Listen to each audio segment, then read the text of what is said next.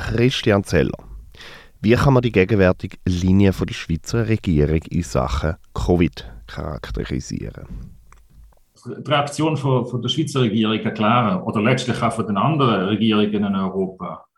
Äh, das zentrale Ziel von allen Regierungen in Europa ist von Anfang an immer gesehen, letztlich die Kapitalzirkulation und letztlich auch die Akkumulation von Kapital, das heißt Produktionsprozess, wenn immer möglichst so wenig zu beeinträchtigen wie möglich. Das ist das zentrale Ziel. Das heißt, in der ersten Welle von, von der Pandemie hat es natürlich eine, eine Schrecken gegeben, eine Überraschung gegeben und äh, eine Art Schock, wo, wo es dann Reaktionen gegeben hat, aber schon recht schnell, eigentlich schon im Frühling, im Sommer rein, äh, hat sich eigentlich die Position durchgesetzt, wieder, dass man, äh, dass man versucht, eigentlich äh, die, die Pandemie zu akzeptieren. Und letztlich, muss man sagen, letztlich eigentlich in letzter Konsequenz auf eine Durchsuchungsstrategie setzt. Ja. Vielleicht ganz grundsätzlich muss man sagen, wie kann man mit einer Pandemie umgehen? Letztlich gibt es drei Perspektiven. Es gibt Perspektive von der Herdenimmunisierung. Das heißt, äh, man lässt die Pandemie laufen und versucht nur die sogenannte vulnerable Gruppe zu schützen.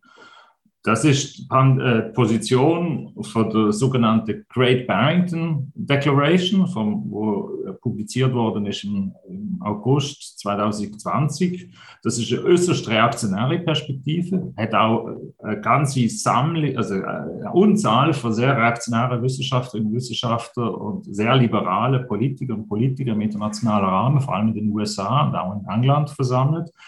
Die zweite Position ist die sogenannte Flatten the Curve Strategie. Das ist eigentlich die Strategie, wo in unterschiedlichen Variationen unterschiedliche Regierungen in Europa verfolgt haben. Das heißt, man lässt die Pandemie laufen und versucht sie dann auf ein bestimmtes Niveau einzupendeln, wie einen Ofen, wo man einstellt, Temperatur. Und, äh, und wie hoch stellt man sie ein? Natürlich gerade so hoch, dass das Gesundheitssystem nicht kollabiert, respektive Menschen, die im Gesundheitssystem arbeiten, nicht kollabieren. Und natürlich die entscheidende, das entscheidende Kriterium ist, dass es nicht eine Revolte gibt. Ja? Also das heißt, dass äh, die Leute nicht aus moralischer Entrüstung aufstehen und energische Maßnahmen äh, fordern. Und die dritte Perspektive, wo, äh, wo ich sage, eigentlich lange Zeit die Mehrheit vom, vom wissenschaftlichen Konsens gesehen ist, ist eine niedrige Inzidenzstrategie in der Perspektive auf, auf Null oder auf, auf sehr, sehr niedrige Fallzahlen. Und das ist meines Erachtens weiterhin die einzig wissenschaftlich eigentlich äh, vertretbare Position, weil das ist die einzige Position, wo erlaubt, äh, wirklich äh, äh, gesellschaftliche Situation hinzukriegen, wo man jede einzelne Infektion kann, kann nachvollziehen kann und das Niveau von der Infektionen so tief zu drücken, dass das Impfprogramm überhaupt Sinn ergibt. Eine Impfung von der Bevölkerung ist, ist nur in Kombination mit einer radikalen niedrigen Inzidenzstrategie überhaupt sinnvoll.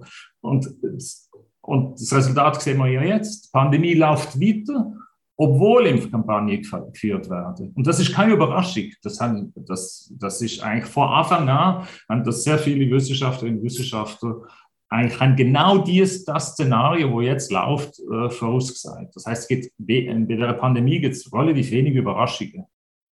Aber hat denn nicht die ganze pandemische Situation nicht so oder so, auch ohne scharfe Maßnahmen, ökonomische Folgen? Ja, natürlich hat es wirtschaftliche Auswirkungen. Äh, selbstverständlich. Aber die strategischen Sektoren von der Wirtschaft, sagen wir in Deutschland oder auch in der Schweiz, die sind relativ wenig beeinträchtigt. Die sind auch zum Zeitpunkt vom sogenannten härtesten Lockdown in der ersten Phase der Pandemie nahezu unbeeinträchtigt weitergegangen. Äh, wo es äh, ein Problem gegeben hat in der Zirkulation von Kapital, ist eigentlich weniger aufgrund der Lockdowns gewesen, sondern aufgrund der Liefer Stockungen, also aufgrund vom Bruch von der, von der Lieferkette, was aber mehr in, in der fragilen Organisation von der globalen Wertschöpfungskette begründet ist. Ja? da, darum hat es in der ersten oder, äh, Welle oder der zweiten Welle äh, Stockung gegeben. Aber nicht äh, Lockdown sind äh, das, was in der Schweiz Lockdown genannt wird, ist de facto kein Lockdown gewesen. Das heißt, die, die alle zentralen Sektoren von der Wirtschaft äh, sind weitergelaufen, teilweise mit Homeoffice und so weiter. Menschen sind zur Arbeit gegangen.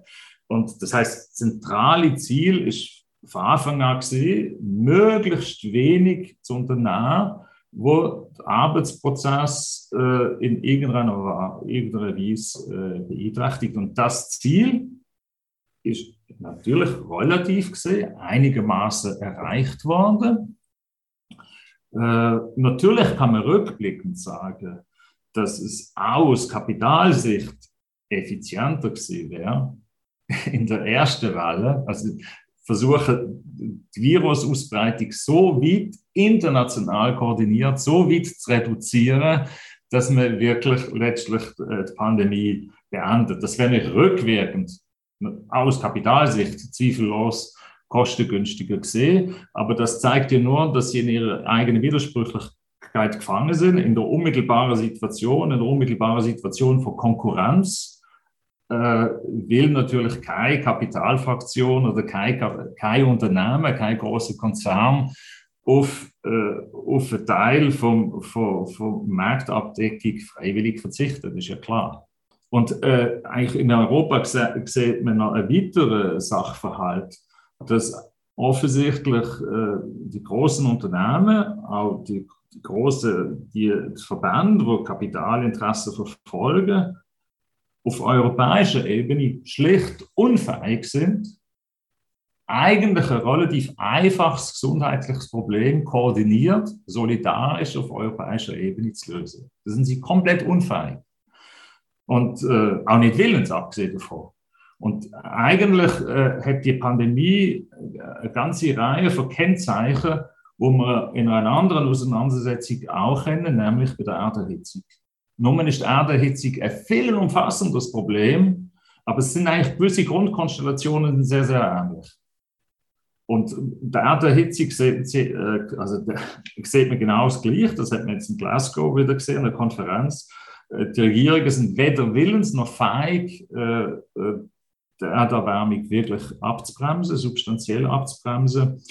Und äh, die große Kapitalgruppe ebenfalls nicht. Sie sind nur insofern bereit, Maßnahmen zu treffen, wie sie für sich wieder ein neues Feld vom Markt ab, äh, entwickeln können. Am Anfang ist dann aber doch etwas gekommen, wo zumindest der Bundesrat als Lockdown bezeichnet hat. Also ich denke eigentlich, dass die Eliten in Europa zu Beginn von der Pandemie ursprünglich auf eine harte Immunisierung gesetzt haben. Und dann haben sie aber gemerkt, dass das nicht geht, dass das Desaster zu schnell, zu groß wird und sind dann umgeschwenkt auf, äh, auf eine flattende Curve-Strategie. Und diese flattende Curve-Strategie hat natürlich unterschiedliche, die kann unterschiedlich ausprägt, äh, sein. Aber äh, ich denke, äh, gerade die Regierung in der Schweiz im europäischen Vergleich zeichnet sich dadurch aus, dass sie äh, das Niveau von der akzeptablen Ansteckungen, das Niveau von der zynischerweise bewusst akzeptierten Todesfall sehr, sehr hoch setzt. Also es gehört zu den Regierungen in Europa, wo der zynischste, der unmenschlichste und der liberalste Zugang in Europa haben wo einer Herdenimmunisierung am Ende relativ nachkommt. Ja. Ist das aber dann nicht ebenso wissenschaftsfindlich wie den ImpfgegnerInnen und VerschwörungstheoretikerInnen? Ja, das, was politisch läuft, ist natürlich Ausdruck nicht von wissenschaftlichen Erkenntnissen, sondern von gesellschaftlichen und politischen Kräfteverhältnissen, wie bei jeder anderen Frage auch.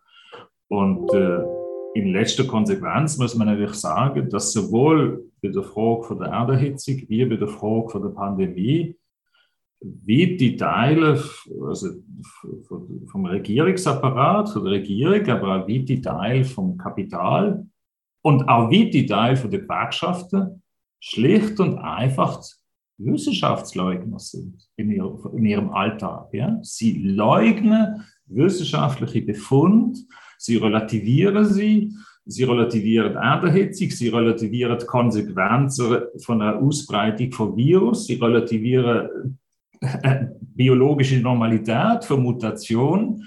Und man hat das Gefühl, ja, man könnte das überdünken, überdecken durch entweder ignorieren oder durch, äh, durch, Schienmaßnahmen. Das ist eine große, da gibt es in der Tat äh, Parallele.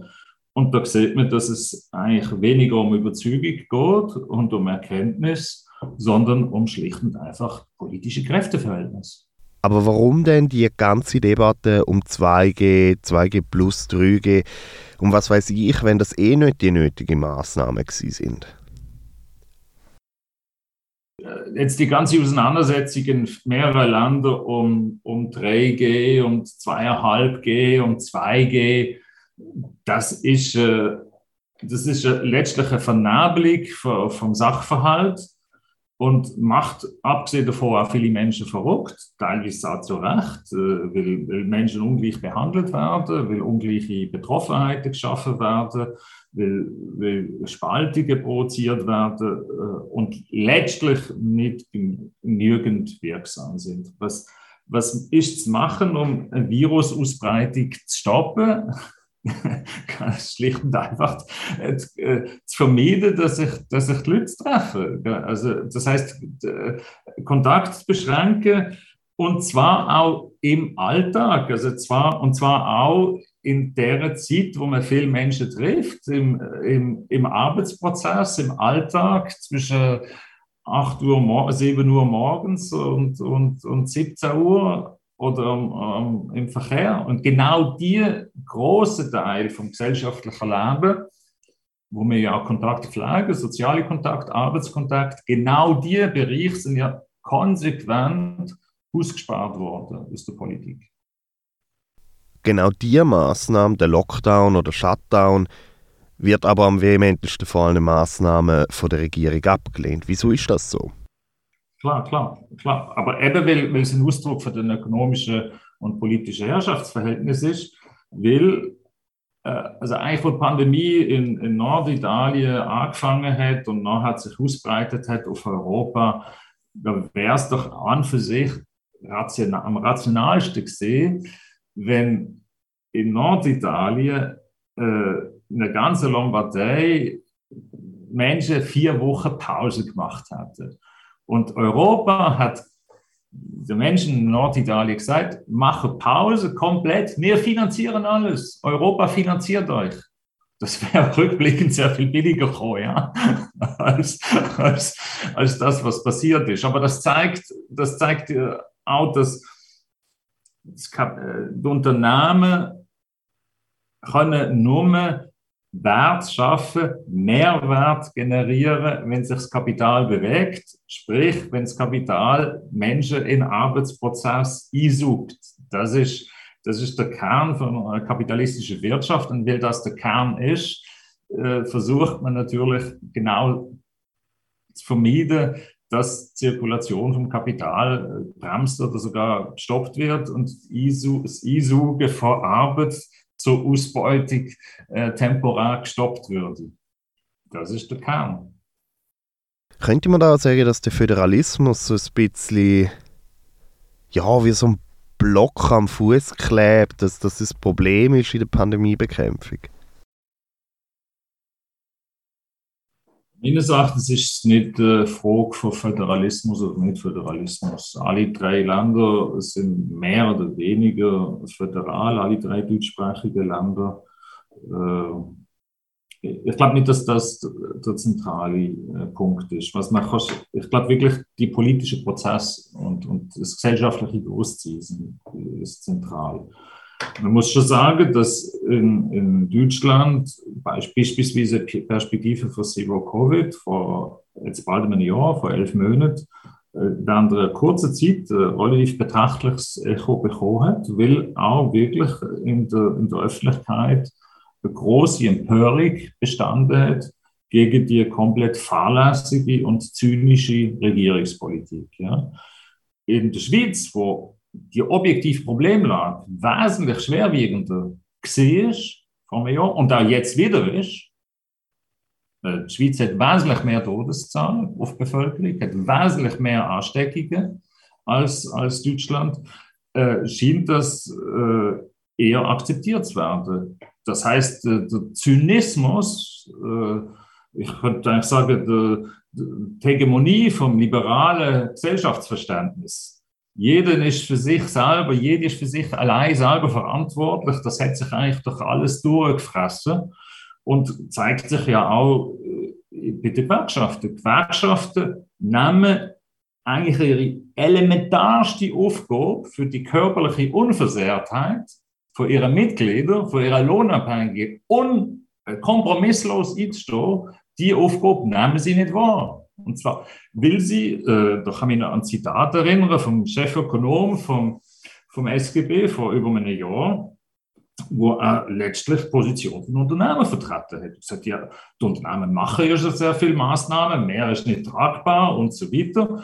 Will in Konsequenz natürlich für die Gewerkschaften, die Gewerkschaften hängen der Illusion an, wenn sich Schweizer Unternehmen oder in Deutschland die deutschen Unternehmen sich in der weltweiten Konkurrenz erfolgreich behaupten, die anderen niederringen, dass es dann ihnen auch besser geht. Ja? Das ist die ganz banale Überlegung. Das heißt, es ist eine komplette Entfremdung letztlich von, von der ur, ureigensten Interesse von Lohnabhängigen für die Gesundheit am Arbeitsplatz kompromisslos einzustehen eigentlich müsste das die vordringlichste, auch die vornehmste Aufgabe sein von einer gewerkschaftlichen Interessensvertretung für Gesundheit, für, fürs Leben in letzter Konsequenz von, äh, von, von den Menschen, von den Lohnabhängigen einzustehen.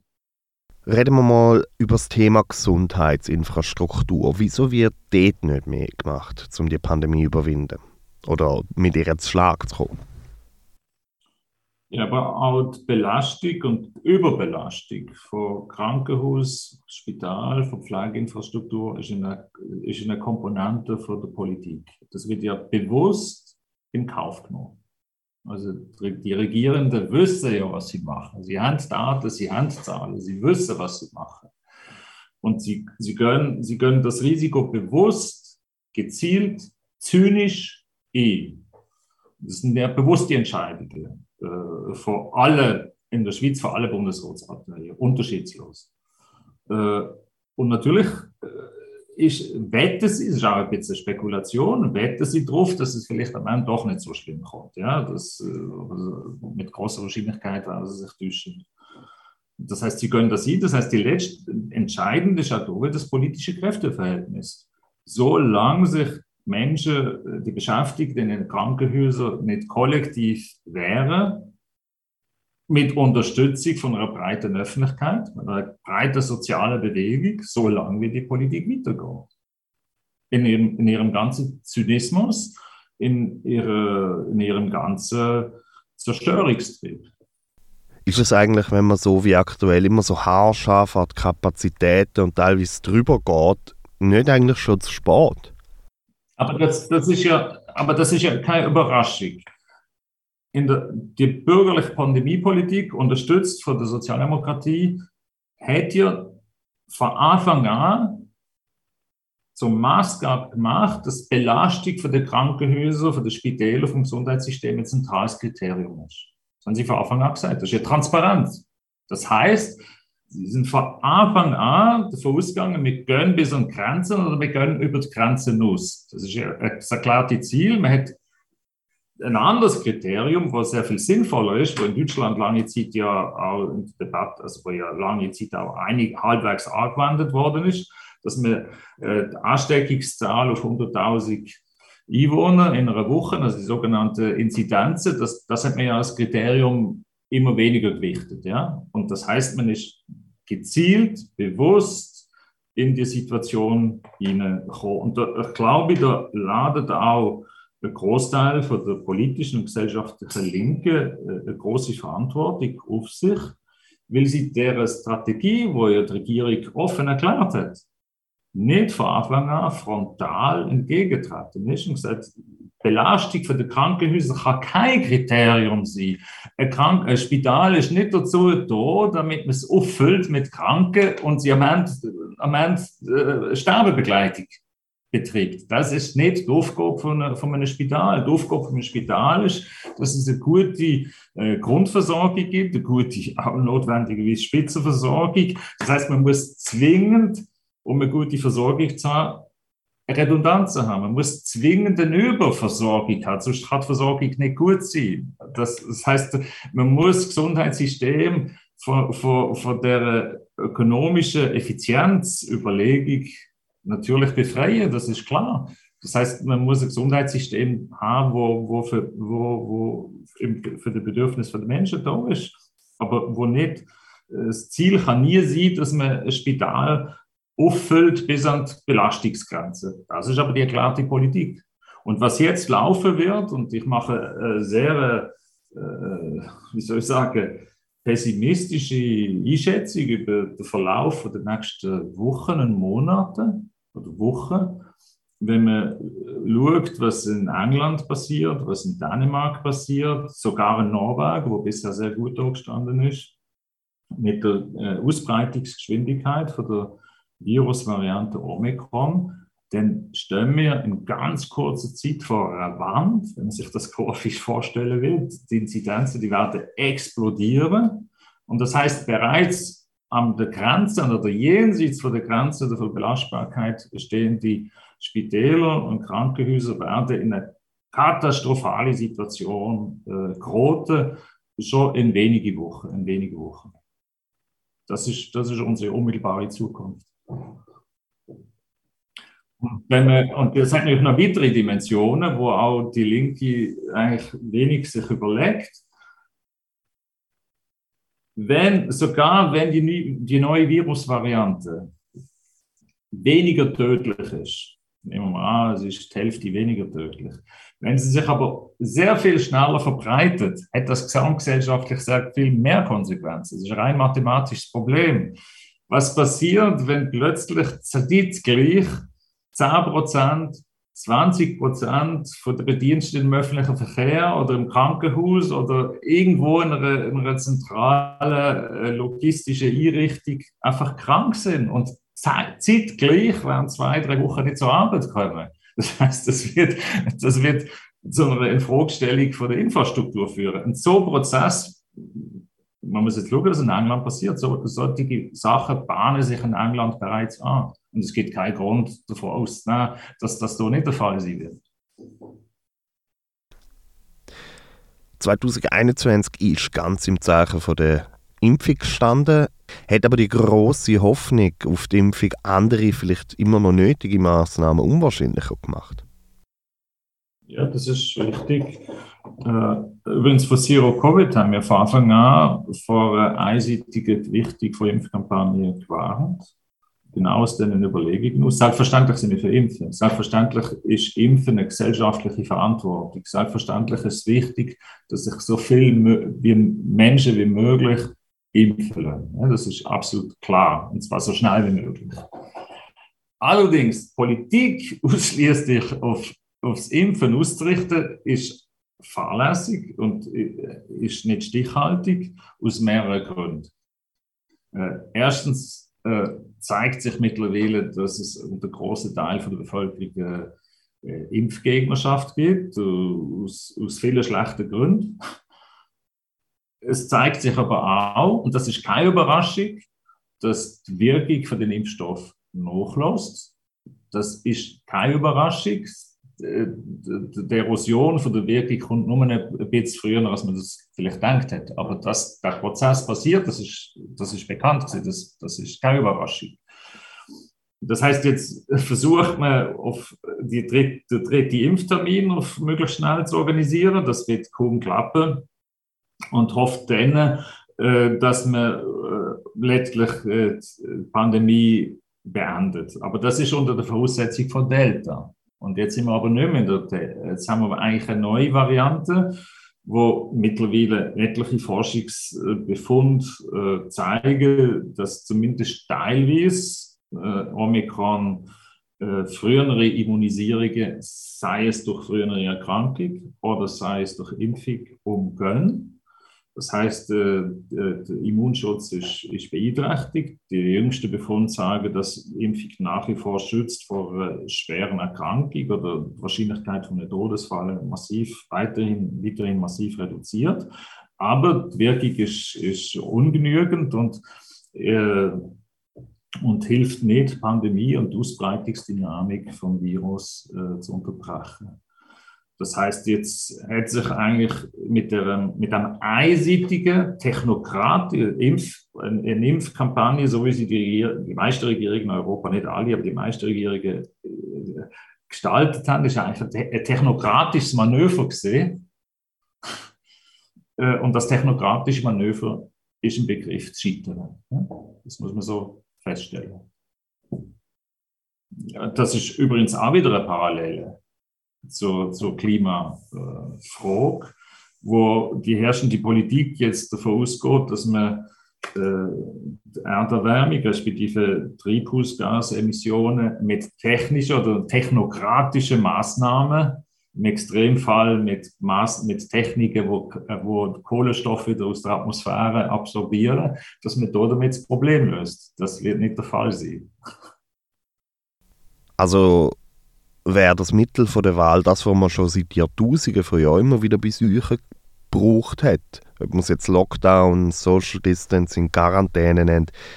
Halt einfach Kontakt reduzieren, die Ansteckungssituationen verringern. Sehe ich das richtig? Ja. Das, und es gibt eine eigentlich gibt es eine paradoxe Situation, dass mittlerweile Naturwissenschaftlerinnen von nicht, von nicht pharmazeutischen Maßnahmen reden, also letztlich gesellschaftliche Maßnahmen. Äh, und das sind eben Kontaktbeschränkungen, Lockdowns oder was auch immer dann in der konkreten Ausgestaltung am angemessensten ist, weil das in der letztlich die einfachste und letztlich auch die einzig wirksame Maßnahme ist, eine Virusausbreitung äh, zu verhindern. Und es ist eigentlich frappierend, dass die banale Erkenntnis von weiten Teilen von, von, von politischen Kräften, inklusive weiten Teilen von der Linken, schlicht und einfach nicht akzeptiert wird. Das, ist, das grenzt schlicht und einfach dann an, an, an Wissenschaftsleugnertum, ja? kann man nicht anders sagen. Und zwar auf der banalsten Ebene. Und wie kommen wir jetzt wieder aus dieser Situation mit Zehntausende von Fällen pro Tag raus? Also, wo Zero Covid vor fast einem Jahr entstanden ist, ähm, äh, haben wir ja, uns eigentlich weitgehend an wissenschaftlichen Befund orientiert. Und zwar Befund, dass es eine niedrige Inzidenzstrategie braucht in der Perspektive auf Null. Ja. Also das heißt, man kann das, das grafisch darstellen, dass man eine, eine Kurve anstrebt, wo gegen Null strebt, aber Null natürlich nicht erreichen wird. Ja. Aber wo dennoch das Ziel äh, hat, äh, die Pandemie äh, zu beenden. Oder? Und wir haben ja von Anfang an gesagt, dass das Ziel im nationalen Maßstab nicht erreichbar sein wird. Ja? Das zeigt sich jetzt nur umso deutlicher. Das heißt aber im kontinentalen Maßstab wäre es natürlich möglich gewesen, vor einem Jahr die Pandemie durch koordinierte Maßnahmen auf ein, auf ein Niveau zu bringen, wo eine Situation von Australien oder Neuseeland ähnlich gesehen wäre. Das wäre das wär möglich gewesen. Ja? Mittlerweile ist die Situation immer komplizierter geworden. Und äh, logischerweise äh, äh, gibt es Mutation, äh, Mutationen, gibt es neue Virusvarianten, gibt es Mutanten und der Prozess wird weitergehen. Äh, der Prozess wird so lang weitergehen, solange nicht 90 Prozent der Weltbevölkerung immunisiert sind, sei es durch Impfung, wo wirken, oder sei es durch frühere Infektionen solange wir den Zustand nicht erreicht haben, wird auch die Pandemie weitergehen. In, in welcher Form auch immer. Und, und das heißt, weil offensichtlich der gesellschaftliche und politische Wille nicht besteht, die Pandemie zu beenden, müssen zu immer größere Teil von der Gesellschaft den Preis zahlen. Und das sind weitgehend die Armen, äh, wo sich aus unterschiedlichen Gründen weniger schützen können, wo schlechte Arbeitsplätze haben, wo gezwungen werden, zur Arbeit zu gehen, äh, sich anstecken. Und die Pandemie ist schon längst nicht mehr eine Pandemie von den Alten, sondern die Pandemie ist mittlerweile geht durch die ganze Gesellschaft durch. Und der Prozess wird halt so lange weitergehen, bis man ein gesellschaftlich und politisch und, wie soll ich das, Kräfteverhältnis erreicht hat, wo man stoppt.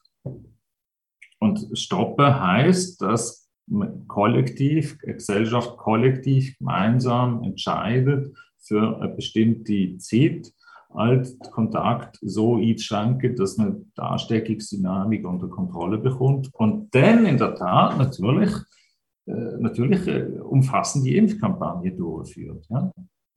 Aber äh, eine Strategie, die darauf ausläuft, dass äh, etwa zwei Drittel von der Bevölkerung plus minus geimpft ist und bei einem ein Drittel Pandemie durchläuft, das ist genau das, was in den letzten Monaten passiert ist, führt natürlich unweigerlich dazu, dass erstens der Selektionsdruck für Virus selber wieder erhöht wird. Das heißt, die Wahrscheinlichkeit von, von, von neuen Mutationen, von, von, zu neuen Mutanten ist sogar erhöht, wo sich dann plötzlich äh, zufällige Virus Variante entsteht, wo vielleicht eben äh, sich im Immunschutz durch Impfungen teilweise kann ziehen das ist, das ist naheliegend, dass das immer wieder passiert. Das heißt, solange nicht eben wirklich 90 Prozent oder noch mehr von der Bevölkerung immunisiert sind, wird das weitergehen.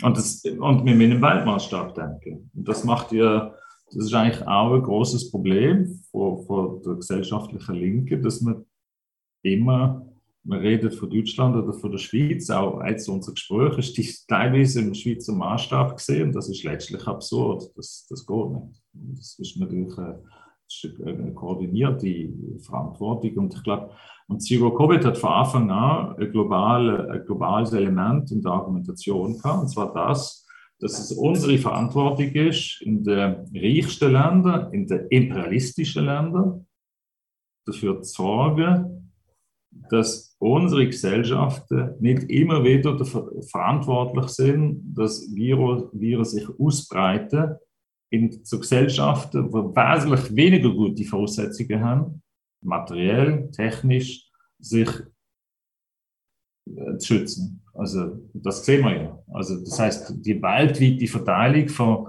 von, von den Impfstoffen ist Ausdruck von unserer imperialistischen Weltordnung.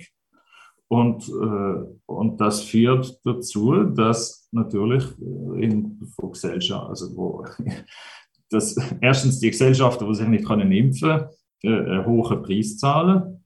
Und zweitens natürlich auch immer wieder Möglichkeit besteht für neue Virusvarianten, wo sich dann halt wieder erneut ausbreiten. Das klingt jetzt schon so, als wären die Parallelen, was man bräuchte, also jetzt ein kollektiver Push von der Menschheit ähm, ist, zum Thema Klimaerhitzung ziemlich groß. Ja, das ist eine sehr große Parallele und ich, ich mittlerweile, weil weltweit Pandemie äh, praktisch ein Niveau erreicht hat, wo die Situation extrem kompliziert worden ist. Ich glaube, es braucht in der Tat eine weltweite Anstrengung, eine koordinierte Anstrengung. Und ja, die heißt erstens, äh, der gesamte Weltbevölkerung müssen genügend Impfstoff, und zwar qualitativ hochstehende Impfstoff zur Verfügung gestellt werden.